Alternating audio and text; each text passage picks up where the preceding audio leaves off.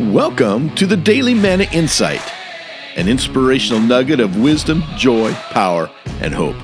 My name is Dr. Rick Chromey, and here's the good word for today. Let's talk about courage today. I mean, courage. You know, there's only two ways to get wet when you think about it tepid toe testing or all out cannonball.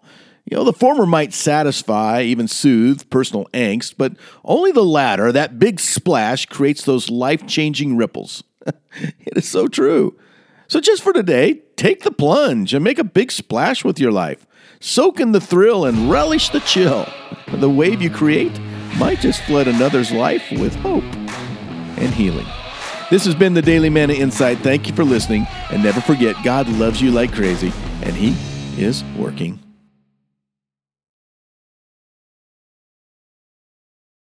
Hi, this is Rick Chromey again, and I just want to say thank you for listening, liking, sharing, and subscribing to this podcast.